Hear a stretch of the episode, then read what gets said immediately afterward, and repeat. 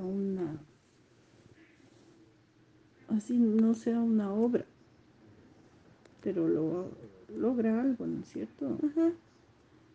Entonces, eh, ¿por qué te hace cambiar?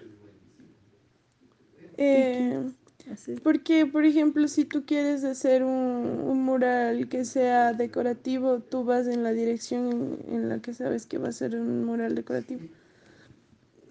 ¿Qué tal que quieres hacer una obra de arte y, y no llega a ser tan, tan potente, tan fuerte? Son diferentes direcciones de un mismo camino. El camino es el proceso, pero para llegar al uno o al otro tienes que desviarte un poco.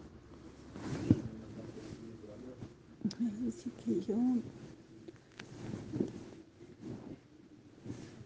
no sé,